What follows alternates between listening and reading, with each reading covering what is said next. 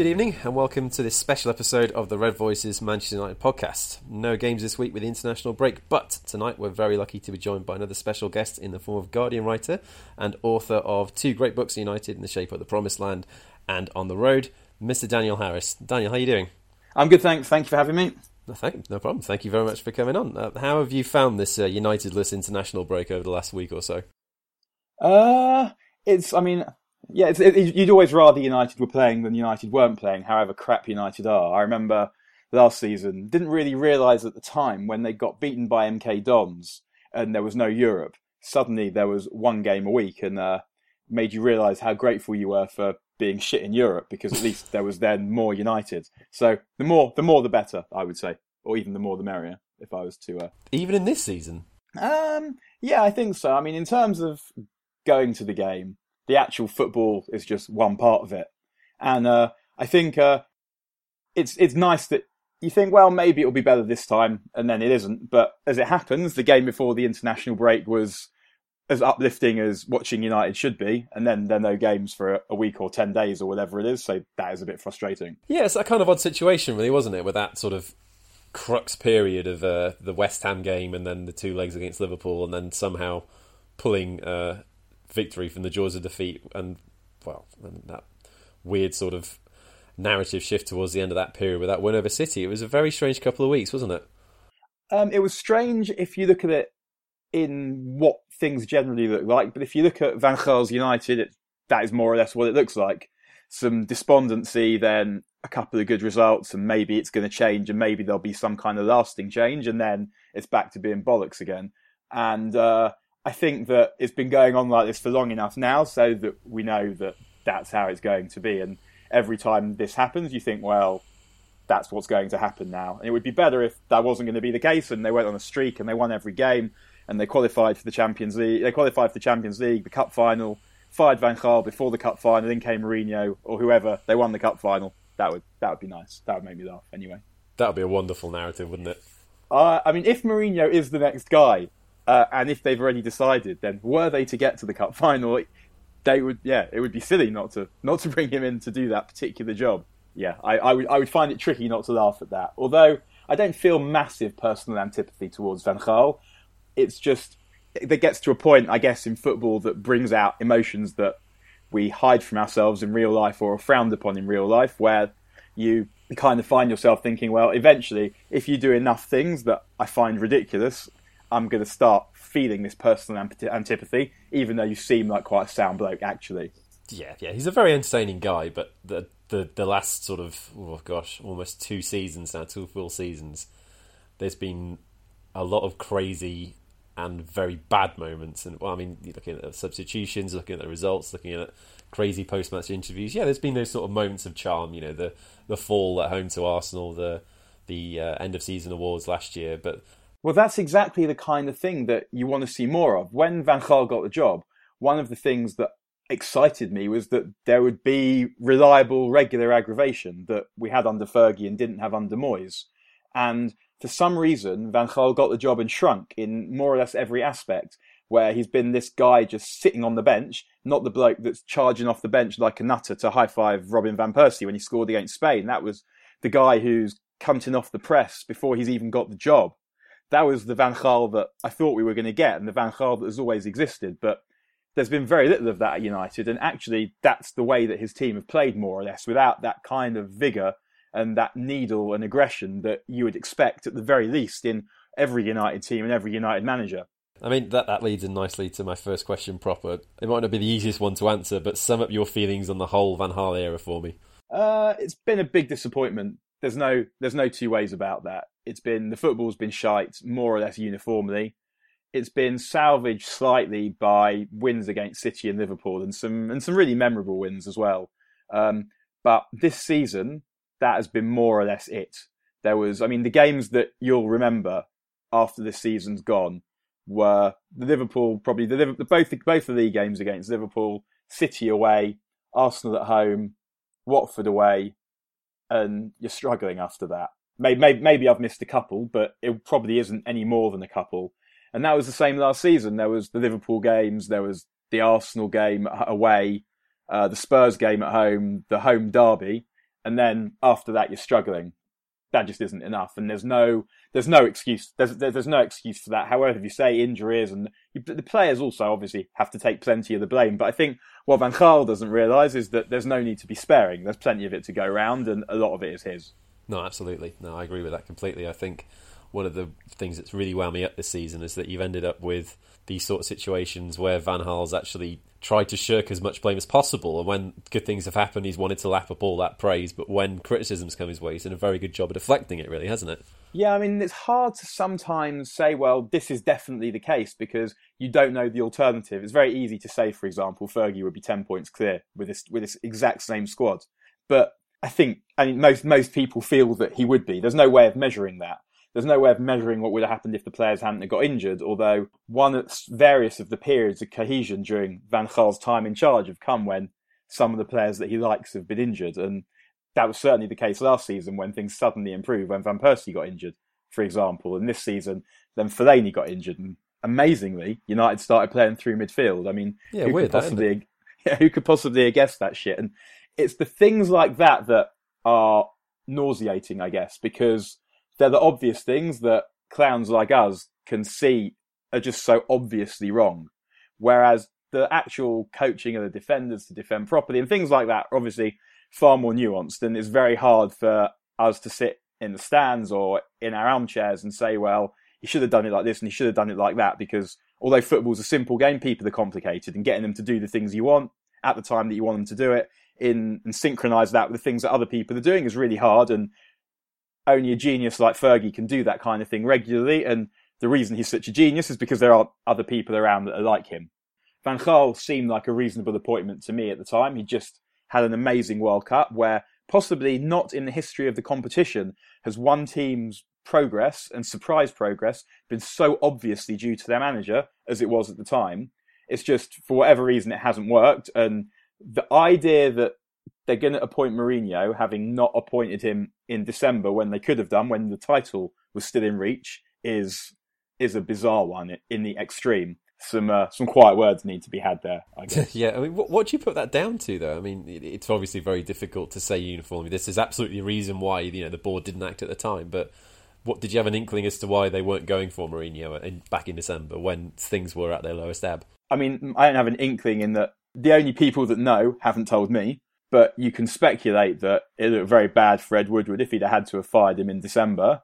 But all that really happened was by not firing him, the more the more he waited not to fire him to avoid looking a knob, the more of a knob he looked, which is uh, an unfortunate paradox for somebody to be in, or an unfortunate paradox for somebody who's not Ed Woodward to be in, because obviously him being in that is good for everyone in a way. But then that's our paradox. We want Ed Woodward to look like a knob because he is, but at the same time, the more of a knob he looks, the more aggravating it is for us that nothing is done. So, uh, yeah, I mean, it's generally been lose lose, but there have at least been some moments that have been better, and there are some things to hope for.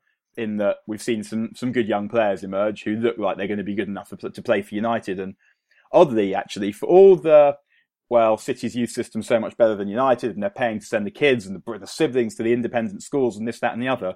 There are four or five players who actually look like they might be good enough to play for United in the next two to three years, which is uh, which is an amazing success, really. And I mean, it seems like you would give more credit to Warren Joyce than Van Gaal for that, but either way, it's a huge positive to come from the season.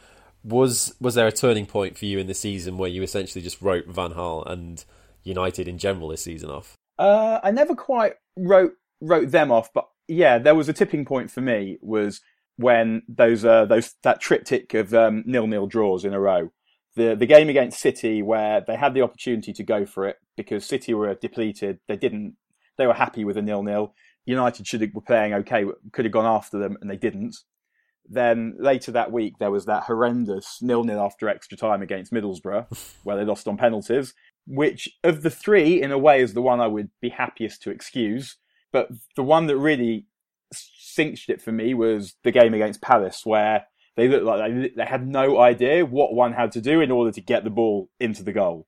They'd just totally forgotten how to play football. And it was those three games in quick succession where I wasn't saying, oh, they should definitely sack him. I was, but I was saying, I'm absolutely certain this isn't going to work now. Yeah. So there was, you didn't see any way of of Van Gaal turning this around suddenly. And well, no, it was it was very hard to see because they're in that cycle of playing well and playing badly, and he still has no idea what his best team is now. And it took him unconscionably long last season to work out what it was, and, and then it only happened because he got lucky with the right players getting injured at the right time. So yeah, it was it, at that point. I mean, against Palace, Herrera missed missed an easy chance, and um, you knew he was going to drop him the next game. It was just that kind of attitude makes you wonder. Well, actually, because if he'd have scored the winning goal, then clearly he's not getting dropped. Yeah. And if what exactly are you basing your decisions on? And fine, like drop him if he's playing rubbish, but Herrera, I mean, I've kind of written about this before that he is sort of the poster boy martyr for all the ills of the Van Gaal era. And uh, I don't feel quite like that about him. I just, he's very likable. I wish he was a bit better. he is, he is a good player. He's got some, he passes the ball forward. He scores and makes goals. I like that. But when we look at what the standard of a United midfielder is meant to be, he's not really that close to what it is at the moment although it would have been nice to have seen him got the opportunity to prove it definitively one way or the other. Yeah, I think there's still a bit of a question mark over him and his uh, sort of long term uh, application at United and whether or not be used. Do you, do you see him as a, a long term part of the of the puzzle at Old Trafford? I think that if Mourinho comes in, I wouldn't be at all surprised to see him get a proper go. Which isn't that I don't think we could sign a better player than him because there are better players than him out there that we could are probably available. But Mourinho likes Fabregas, and he is not dissimilar to Fabregas, though obviously not not as good. He is a bit more mobile and will get stuck in a bit more, but there are similarities in the way they try and play the game, I think, and in the way they see the game.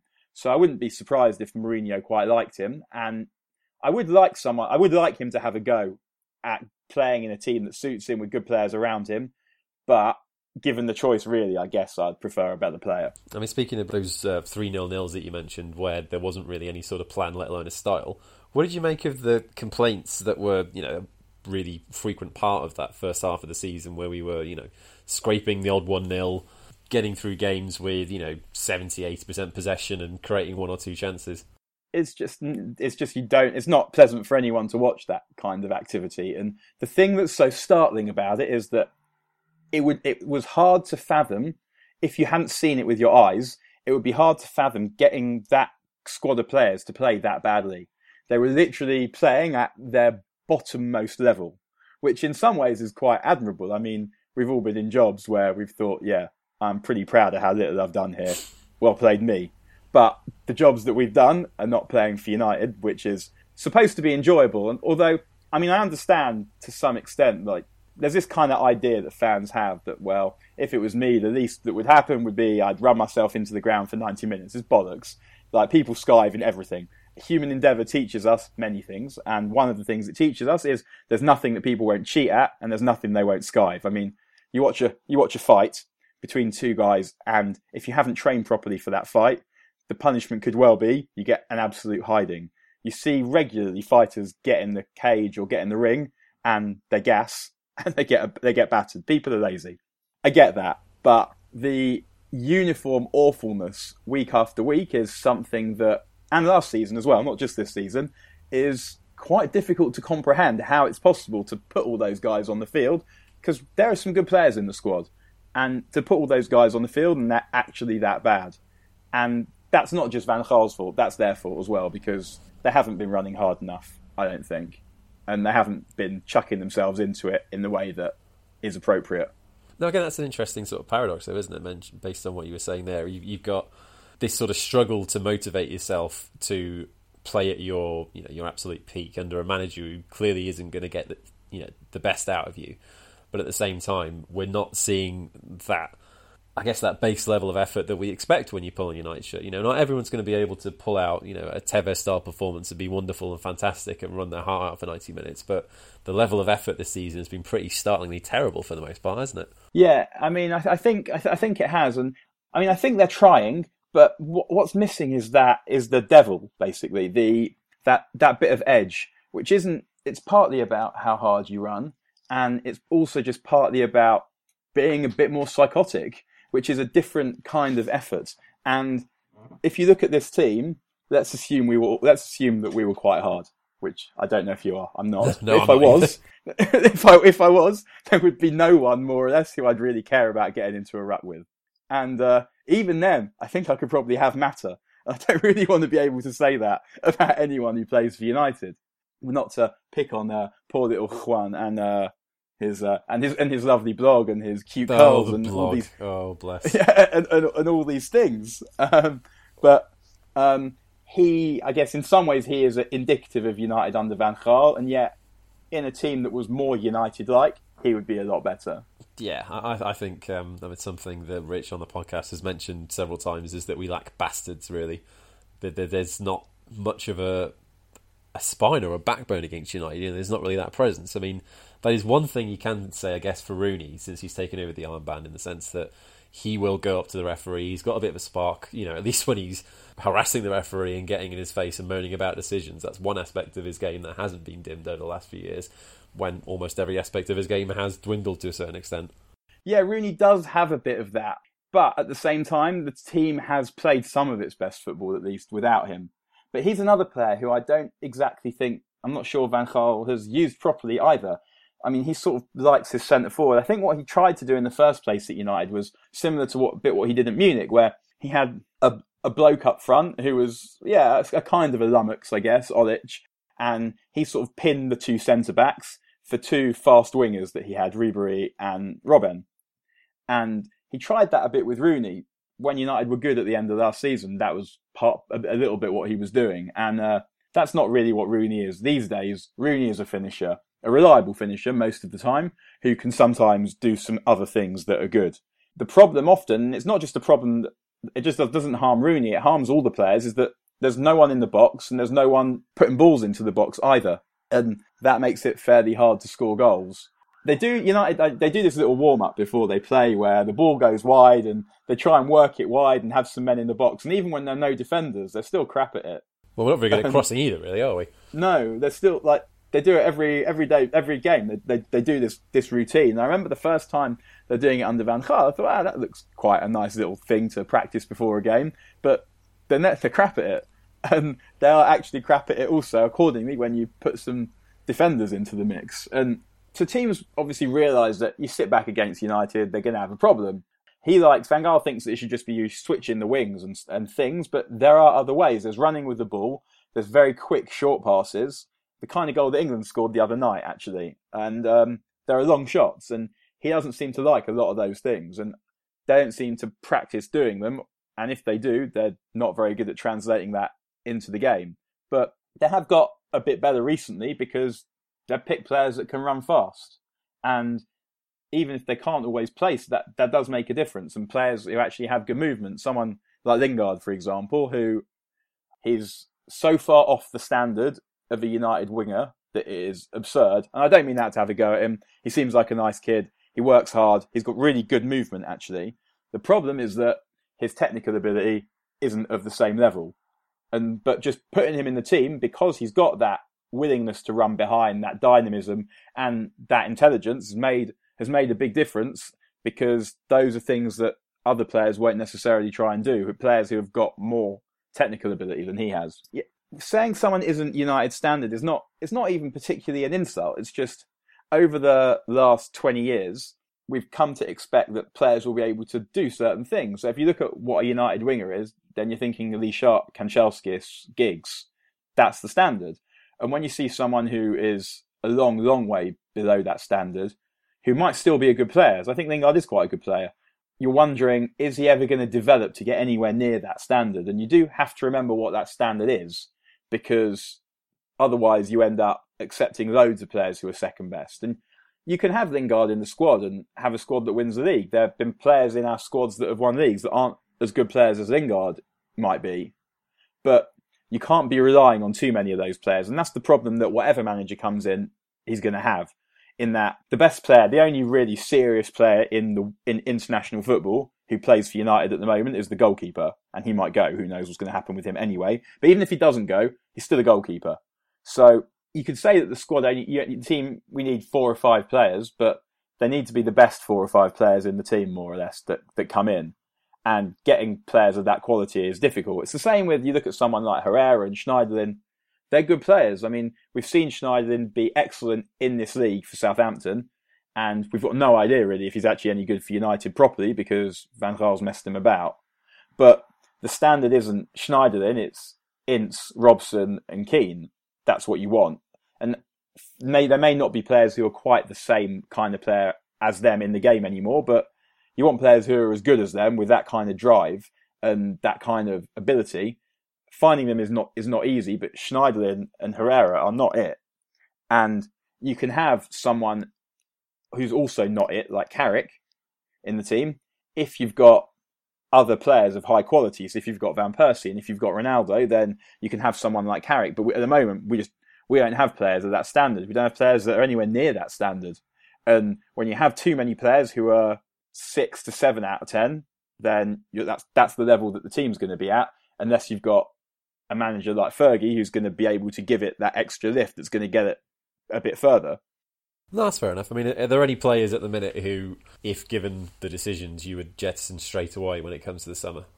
I think. I mean, yes. I mean, I think that, but because I want to make room in the squad as much as anything. I'd get rid of Phil Jones now. Oh yes, absolutely. And I think Phil Jones could have been could be a good player still, although I worry that he is as dense as he looks, and if he is, then it's going to be tricky. Well, that um, that the social media posts for the uh, for the Munich tribute suggests that either a social media team is completely well. I, I would guess it's that, and I get, and I think that also my own paranoia, let's call it paranoia or ego, whatever you want to call it, would make me wary of judging too many people based on what they do on social media because, uh, yeah, I'd worry about what was in my own kitchen.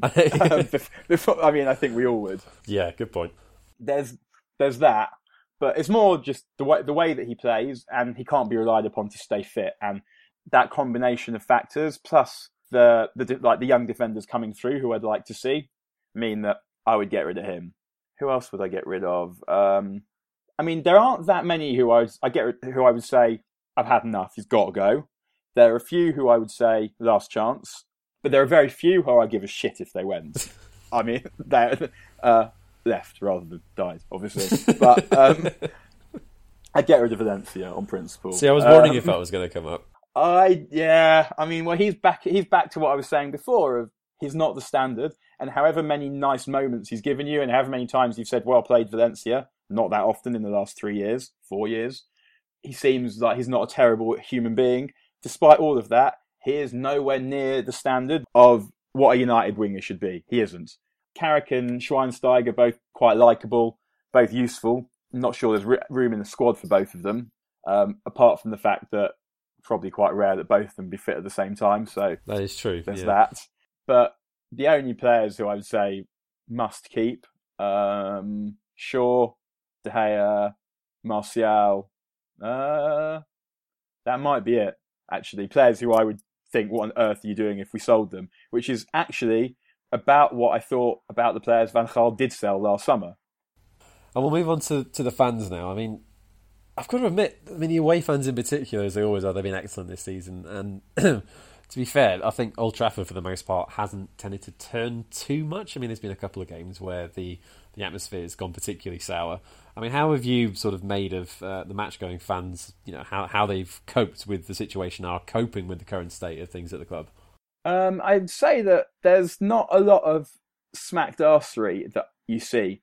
Like lots of people, I mean, partly this is just the increasing average age of people that can afford to go to football, but there are lots of people that go that remember United when they were shit. And not just when they were shit, but when they hadn't won the league for 20 plus years. So a few years of this is annoying, but it's not the end. Of, it's not the end of the world. It's not the end of the world because it's just football, and it's not the end of your footballing world because happens sometimes. And I guess it was probably. I mean, I was going to say it was always likely to happen after Ferguson left, but I don't know if that's uh, philosophically tautologous because it's just happened. So obviously it was inevitable because it's happened, or maybe it wasn't inevitable if they just made better managerial appointments. Who knows? But one thing that I would say is that good football is quite antisocial. If think something might happen on the pitch, I think people are less sometimes less inclined to make a racket off the pitch. Whereas because you know United are going to be crap and they are crap in more or less every game, you can properly get stuck into getting behind them because you don't have to pay too much attention to what's actually going on because there isn't going to be anything. And I would say, as a general observation, since Fergie left, the atmosphere away from home has got better. And my mates who go to home games have also said that the atmosphere's got better at home as well. So uh, maybe yeah, that's that. We have uh, Woodward and the Glazers to thank to thank for that. So uh, well done, chaps. So us being rubbish has actually made us talk to each other a bit more. Then um, it's not just the talking; it's just the barminess that you want at a game of football, because no one's kind of on the edge of their seat thinking, "Gosh, this game's really important," because the games tend not to be that important. The atmosphere at Anfield this season when Rooney scored the winner of that game, for example, was I've been, yeah, I've been to a fair few games at Anfield, and that was easily the best I think that I can remember. There's just been a good racket at games where because you're not so much concentrating on the football. Liverpool, in a way, is a bad example because that's a game where there'll always be that level of nerves because it's always actually an important game, whatever's going on. There, you're just you're not as focused on what's happening on the pitch, so you're more likely, I think, to you can put your energies and your focus into making a racket because yeah, there's there's no distractions. That's fair enough. I mean, speaking of Ferguson as well, um, yeah, but how do you look at how Ferguson left United in terms of you know, the squad that he left United with in uh, let's think 2013 now, wasn't it? Do you think that sort of squad getting to that 20th title was his last stroke of genius, or do you think he actually left a lot of problems for Moyes and Van Gaal in the way, the, the sort of the state that in the condition that he left that team in?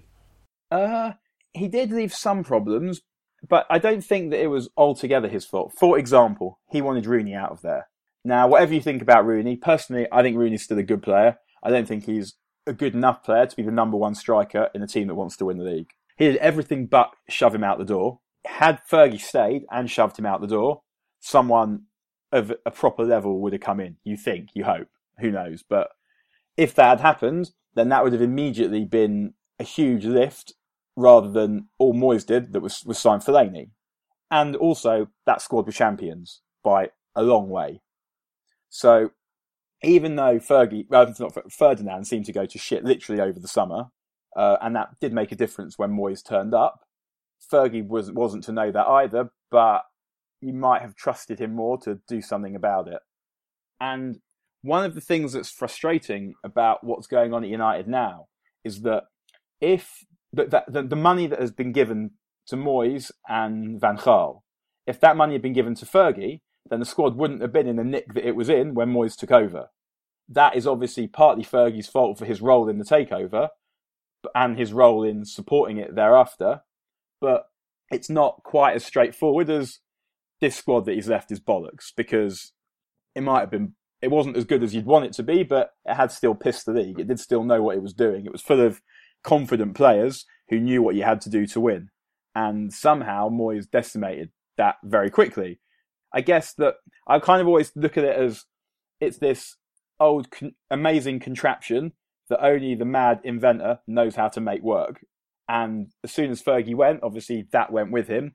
But it wasn't the squad wasn't it didn't have a lot of players of the standard that you would want, but that's also partly because Fergie didn't have the money to buy those kind of players, and that money has been given to people subsequently, and they've bought players like if what if Fergie had had Di Maria, for example, if he'd had the money to buy Di Maria, he would you you think he would have made Di Maria work. Van Gaal couldn't do that.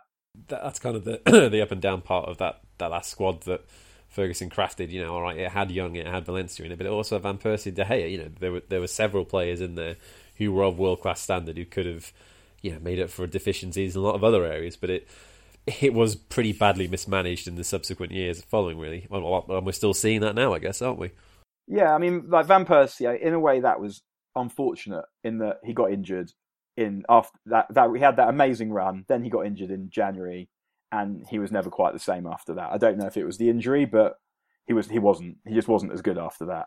Um, he is, I guess, in some ways, the most expensive carriage clock of all time like Fergie was leaving, here is someone who will help you win that last league. Here's a here's absolutely a worth it, though, wasn't it? Oh, for sure. I mean, and you almost forget quite how good he was, or at least I do. I remember being at Anfield last season, and before the game on the concourse, they showed Van Persie's goals for United, and of the first that first section of the season when he basically won United the league, the standard of the finishing was off the scale. I mean, it was up there with Van Nistelrooy, which is more or less the highest praise that I can give.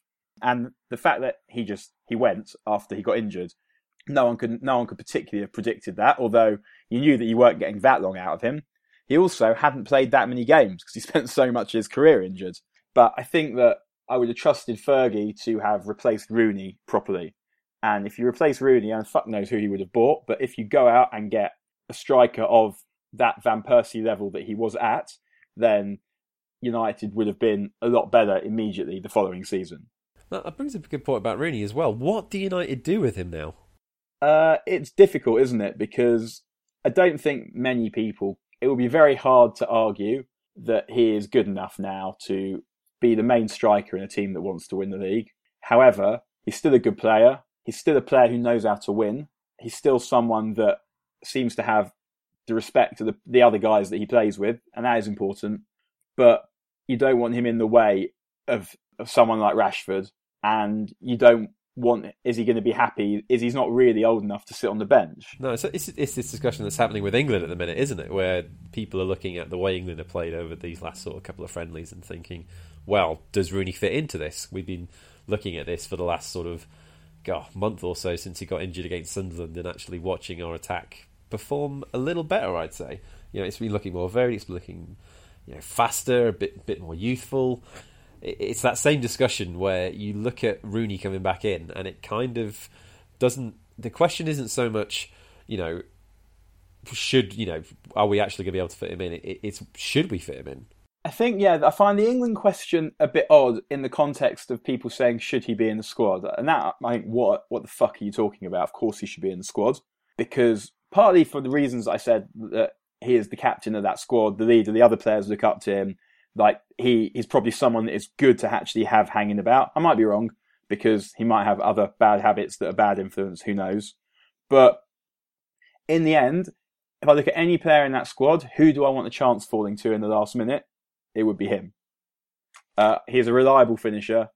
Uh, he's not quite the devastating finisher that he has been, but he's, he is he is a good finisher, and he's someone that can handle he can handle a big occasion. Um, so I, I, don't, I don't, I think, and I also think there's a more when you look at how you comprise a squad. I just think you want well, part similar to what I was saying about Van Gaal, you want as many strikers as possible. When Italy won the World Cup in 2006, they didn't have any really any proper strikers, so they took I think they took six, five, six strikers they took and used them all and won the World Cup because different kinds of players are useful for different kinds of situations. And when you need a goal, you bring them on. So I don't think I think it's hard to justify a circumstance in which Rooney should be your first the first choice if everyone else is fit. But I certainly think he should be in the squad. But that's much easier to do because you go to a tournament is either you go or you don't go. You either go if you go, you go and you sit on the bench or you stay at home. You're obviously going to choose to go sit on the bench and take your chances when you get them. But that's not the same as being on the bench most weeks for United, which is ideally what would happen because I'd like us to go and sign someone very good indeed who isn't Rooney. Yeah. And then the way that you're like the teams are likely to play, there's only going to be one proper centre forward. Then if Rooney wants to stay, be a sub or play sometimes, and if he, he's prepared not to be a dick about it, then I'd for sure want him to stay.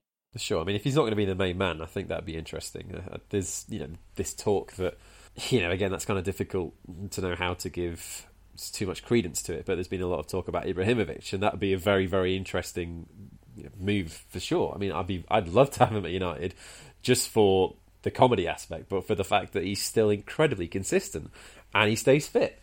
But if you bring Ibrahimovic into the fold, you then start thinking about how that would work with Rooney, and then you start thinking about Martial and Rashford. I don't know if there's a situation where all four of those would work. Those, those four strikers would work together. Everyone gets the games they want and everyone ends up. They happy. need to have an A race and a B race in training. Yeah.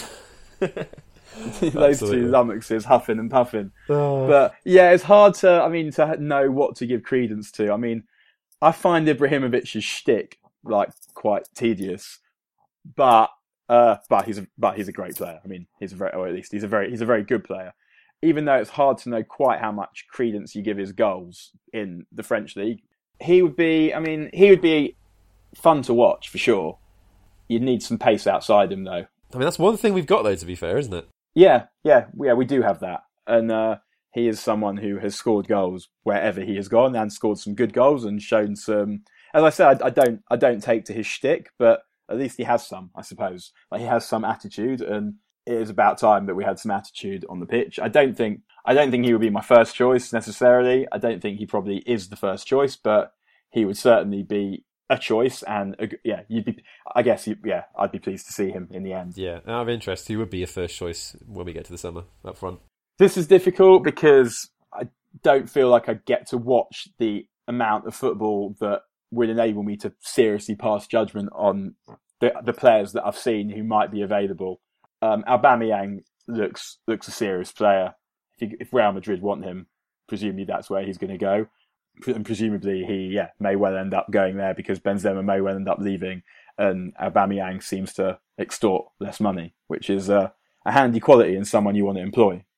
So there aren't that many good strikers in world football. I mean, Lewandowski is excellent, but there's absolutely no chance he would leave Bayern Munich and turn up at United, unfortunately. Uh, and then beyond that, there aren't that many players. I mean, there's Harry Kane, who I think I wouldn't be surprised if he wouldn't mind coming to United. I'd be more surprised if he was prepared to force a move this summer. I mean, he he would be very useful in that he can play in he can play up front on his own, which is what someone's going to need to do. He reminds me a little bit, Harry Kane, of Shearer without quite the searing pace, the original version of Shearer. Yeah. Without without quite the pace that Shearer had, and uh, that is a good place. Yeah, that's a good place to start. But like, it may well be that that Ibrahimovic is the only person who's available, um, or the best man who's available. In which case, it could be him. Who knows? But um, Martial, I don't think is ready to play centre forward. I think Rashford actually looks a better centre forward than Martial at the moment. But what's nice about Rashford is that I feel like enough has been seen so that we know he's going to at least be good enough to be a squad player for United now. Whether he goes on to be good enough to be as good as you need to be to be United's number one striker, it's impossible to say, but it seems like he's going to be good enough to be one of the four that you would want to have. No, I'd agree with that. I think with Rashford, there was always that uh, that question that needed answering very very quickly in our minds after that Midtjylland game, where uh, you know he got those he got that brace, and we were just thinking immediately, well, can he do it on the big stage? And immediately, you know, three days later, there he is scoring another brace at home to Arsenal, and you know, a couple of weeks later, there he is scoring in the derby and at the Etihad. So there's very clearly quality there with Rashford, and it's been really good to see that that has stayed consistent throughout his run in the, in, his, in the side. Well, you've seen the variety that he's got, which is really, I mean, seen he can finish, but he's also can go wide. The movement's good. Just all the things that you would look for are there. And if you want someone who's going to play up front, doesn't necessarily matter if they're playing up front on their own. It doesn't that they need to, they either need to be an all rounder or they just need to be really, really, really good. They need to be a, you need to be a brilliant player to be able to be a one man forward line. And he actually looks like he might have those abilities in that he seems to be able to do most of the things to a reasonable standard and the potential to go on and be a brilliant player, which is you would want at least one of those two things. Yeah. Right here we are. Uh, when we get into back into action at the weekend, we'll be at home to Everton, and then shortly after that, we've got another four games in ten days. So realistically, United have a run at the FA Cup with that uh, quarter-final replay at Upton Park, and I mean, top four still on really at the minute, isn't it, Daniel? I mean, how do you see United's uh, end of season panning out, so to speak? Uh, I, I I think we might beat West Ham, and we might be able to win the cup. I don't think we'll make the top four because I think well, but you can't rely on any of the teams that we're competing with either. Um, I just so if I just look at United and I think, well, what do United do? Like what what have I learned about watching this team the last couple of years? You think, well, there's absolutely no way they're going to be able to string together enough results to come in the, to come fourth. But then you look at the teams that are around them and you think, well, I don't think they can do that either. It's not so much a question of who's going to be the best, who's going to be least bad. Yeah, yeah, you could definitely look at it like that. I think that if Aguero is fit, then that will probably be enough for City to finish fourth, just having a reliable goal scorer. But at the same time, they have an extremely unreliable defence, less even less so than United do. Actually, it's really hard. It's really hard to know that. Um, the the the cup would be nice to win. I mean, as far as the European Cup goes, I'd much rather win the cup than get into the top four, except for that nagging well, will it stop us being able to sign players? But then you think back to when City weren't in it and they signed players because they paid enough money.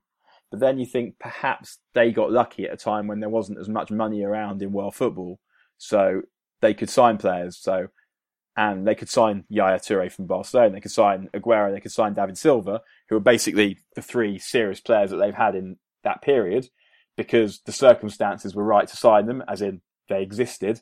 They wanted, they needed to move, and there wasn't anyone else available with the money to buy them.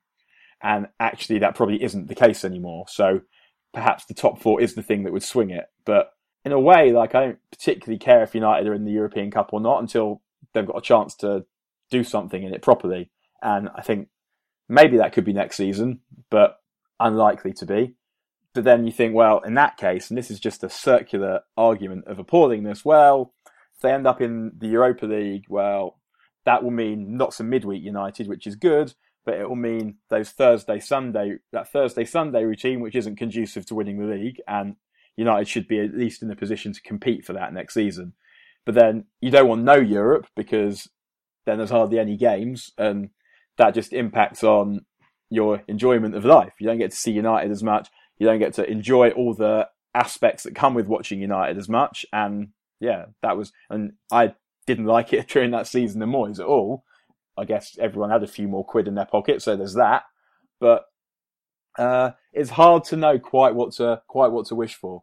Um, so uh, yeah, I'm just I'm hoping that we win the cup, and then whatever else happens happens. No, absolutely. I think it's really difficult to make the call on what we're going to do in terms of top four. I, I even though City have been absolutely terrible for large swathes of this season, you know, by their own standards, I still would back them to get into that top four slot. And to a certain extent, considering how much more consistent West Ham are, I'd almost back them to go above us, to be honest, just because we are that inconsistent. So you know, despite being that one point behind, despite having that good performance at the derby, you know, the previous weekend, still really, really difficult to back us, isn't it? Well, that's the thing with the good performance at the derby, and I felt the same about the good performance against Arsenal. There were lots of individual aspects to be pleased about and excited about in those games, but calling them good performances is a bit strong, I think. That there were good results for sure, but they were both against teams that didn't turn up and the reason they didn't turn up wasn't really due to anything United did. It was just indicative of their own weaknesses. They weren't games that United dominated. They were games that United did good things in. And the reason why they were, I, I enjoyed them anyway, or I enjoyed thinking about them afterwards, was the indiv- like the performances that made you think actually there's some real potential here. It wasn't like United put them on the rack and wiped the floor with them. And it's that that knows with some of the better performances recently which makes me think that they're not going to get enough points to finish in the top four in the end because their top level is not very high, particularly. And where and where are the goals going to come from? Yeah, but I mean, West Ham have West Ham have players in form, but then perhaps their players who are in form aren't actually that good, and they'll be out of form quite soon. There's, uh, it's hard to know. If I was betting, I would bet on City still. I think United will probably finish above West Ham, but then on the other hand, City maybe City have gone, and they're not playing for they're not playing for Pellegrini. They're playing to not get injured for Europe, and then hopefully a demoralising defeat. Perhaps after maybe they'll get through another round. Maybe they won't. But if they get through another round, it'll be two difficult games. Then hopefully a demoralising defeat at that point. Gosh, City in the European Cup semi-final. What a thought that is. Um, but perhaps they'll just be thinking about Europe, and then that will happen. But I think that I mean, and then another aspect that I totally forgot to throw into that discussion about what we want United to do was you don't really want City in the Champions League when Guardiola turns up because what if the worst happens? And that's not something we've had to contend with yet. We've had to contend with City winning the league and what that what that means, but we've not yet had to contend with them winning the European Cup. And when we're under the covers alone at night and it's dark, we realise that that is something that is probably going to enter into our lives at some point. But it would be better if it wasn't next season. That would be great. That would be absolutely wonderful. yeah. Oh, I mean, one thing that feels a little bit easier to call is uh, whether or not Van Gaal will be in charge. I mean, do you honestly expect him to be in charge next season? No, no, I don't think anyone does. Um, I would expect. Yeah, I mean, I would. I'm guessing. I would expect that he knows that he isn't. I would expect, um, and anyone who I have spoken to with any opinion that is based on fact or something they've been told thinks that Van Gaal will be out at the end of the season and Mourinho will be in. yeah, I yeah, I think I think it is the end for Van Gaal. Uh, I think that he wouldn't necessarily mind it being the end either. He like, and this goes back to something I said right at the beginning, is that he doesn't look like he's got the fight and the moxie to actually want to do this, to the extent that it needs to be done. Like you can't do it in a half-assed way. And I'm not saying that he's doing it half-assed in the way that he prepares or anything, but emotionally, he doesn't seem to be capable of throwing his whole being into doing this job in a way that you saw, we saw Fergie do, and in a way that you know that whatever else Mourinho would do, he would do that. He might make it too much about all the elements of himself that he chucks into it, and that's one of the things I think has been his downfall at Chelsea and Madrid. But you wouldn't be thinking you need to throw. I'd like to see some edge here. I'd like to see someone totally absorbed by this. Yeah, I mean, I think that kind of leads us nicely on to someone who you can manage, you can imagine having quite a large edge for the job. Um, I mean, it's gotten to the point now where Ryan Giggs just doesn't even feel like an option. So it genuinely feels like either Jose or bust at this stage. So with that in mind, let's sort of say this hypothetically, even though it does feel at this stage like something of a certainty. How happy would you how happy would you feel for Jose to take over in the summer? if we can just go back to what you said about it feels like Mourinho or nobody, it does feel that way, but it really shouldn't be that way. There are quite a lot of other exciting managers in world football. There's, I mean, Conte looks like he's going to Chelsea, but there's Simeone, there's Allegri, um, there's Tuchel, uh, there's Emery. There are other blokes around who, Pochettino, who have done good jobs where they are. Some of them playing excellent football, bringing through young players uh, who might who would be worth a look. But Mourinho, uh, I think that some of the things for which Mourinho gets criticised aren't necessarily the case. So they're not bringing through young players. He did that at Porto. He did it at Inter. He didn't do it at Chelsea and Madrid because, I mean, maybe he didn't do it because he didn't want to or wasn't asked to, but you also don't get time in those places to do it. So the assumption that he wouldn't do that at United, I don't think is right. He might not do it at United, but there's evidence for both sides. Likewise, there's the football that Mourinho's teams play. The football that Chelsea played over Christmas in his first season, when they had Robben and Duff fit, was excellent. The team that won the league the second season, I think, scored more goals and got more points than anyone had ever scored before. So there's also that. The Madrid team he had played great football as well. That was, I guess, partly because it's impossible. Even Van Gaal and Moyes couldn't fail to play good football with the players that were there. But the thing that worries me about Mourinho, I guess, are two things. One is that it all becomes about him and he kind of misdirects the aggravation that we enjoy to be his personal quest to right the injustices against him in the world, where it's just like like a teenager basically, like dressed dressed in black and listening to heavy metal, whatever. Like I guess I I, I think it's exactly that. Apologize, apologies to uh, all those. Apologies uh, to me, you know, 15 years ago. all those all those goths who dazzled us with their with their zest um, and their levity. No, but that kind of attitude is is not helpful, and it gets to a point where it's not entertaining either. Fergie sometimes veered into that territory, talking about my fans and making it too much about him, but not often. Like he very rarely lost sight of the fact that once he, aside from over the financial issues, he very rarely lost sight of what he was meant to be doing, what the point of it all was. Yeah, I think with Fergie, it was often more about you know you'd, you'd see a lot of stuff in press conferences and and he'd obviously become quite barbed. But when it came to an actual match and the game day, he was very focused and he he tended to leave everything out there. You know, he, he tended to to focus on that aspect of the game very well. And Mourinho, you, you kind of get the sense that he gets very easily distracted and will often make things about him to a certain extent. Some of it's amazing, like the idea that when he got suspended from the, when he got kicked wasn't allowed in the dressing room. The idea that he hid in a basket is wonderful. I mean, even the fact that we don't know whether he did it or not, but the fact that we can believe that it's true is says a lot for him. I mean, I think it's amazing. I love that to be. I love it to be true, but I'm equally attracted by the fact that even if it isn't true, it could be true. Um, I love that. I, the the baiting of Wenger. I mean, more of that. That kind of that Do you kind miss of it, You sound like you're missing it. Uh, yeah, for sure. Like part of everything that I mean, I, I say we love about football. I'm not talking for the seven billion people in the world, but is the edge. The way that it allows certain kinds of behaviour that aren't permitted elsewhere. The idea that people that people say, well, Mourinho would never make a manager United because he's an egomaniac. He's always getting into arguments. He's unnecessarily cautious in big games. Uh, you could be describing someone. You could be describing someone else there. Wow, sounds similar. Um, the thing about Mourinho that worries me a bit is he is naturally cautious. Fergie became cautious much more when he started thinking about legacy, which happens to people. I, am literally in the middle of writing a piece about this. About I mean, happens to humans when they have children because it's like that intersection of uh, yeah legacy and age, which translates into egomania. Well, I'm sure you've had this as well. You know, we've both got young kids. It, it, it's walking on the pavement with them that, that worries me every single day. Right. Yeah. Like you, you're suddenly aware of not only of what could go wrong, but of the catastrophic coincidence, the catastrophic consequences of what could go wrong. And Fergie got that a bit towards the end, but he wasn't naturally a conservative person. So sometimes it was the case, and sometimes it wasn't the case.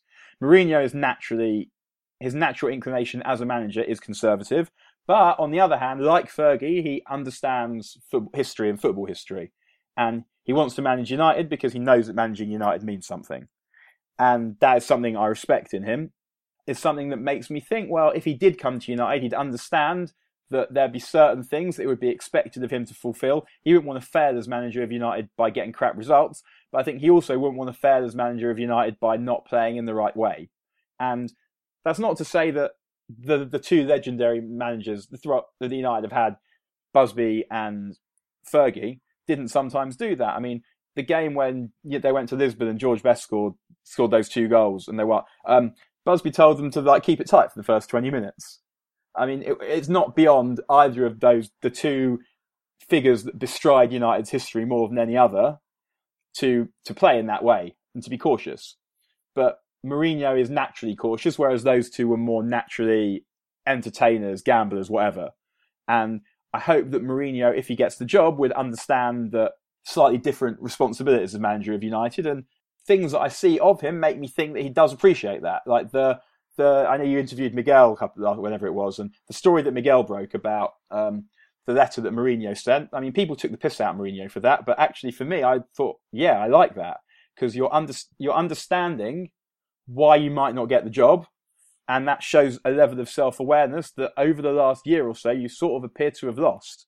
And if you understand that it is incumbent upon you as manager of United to play good football, to bring through young players, if you get that, then the other things that he always has, like he knows how to set up a defence and he knows how to motivate players, even if he became too caught up in himself to do that properly towards the end at Chelsea and towards the end at Madrid. If you if you understand all those things, then you have the charisma and he has the track record, then that sounds like someone who can make a good a good United manager to me. So I don't find it easy to talk myself into wanting Mourinho. I don't find it that difficult to talk myself out of wanting him.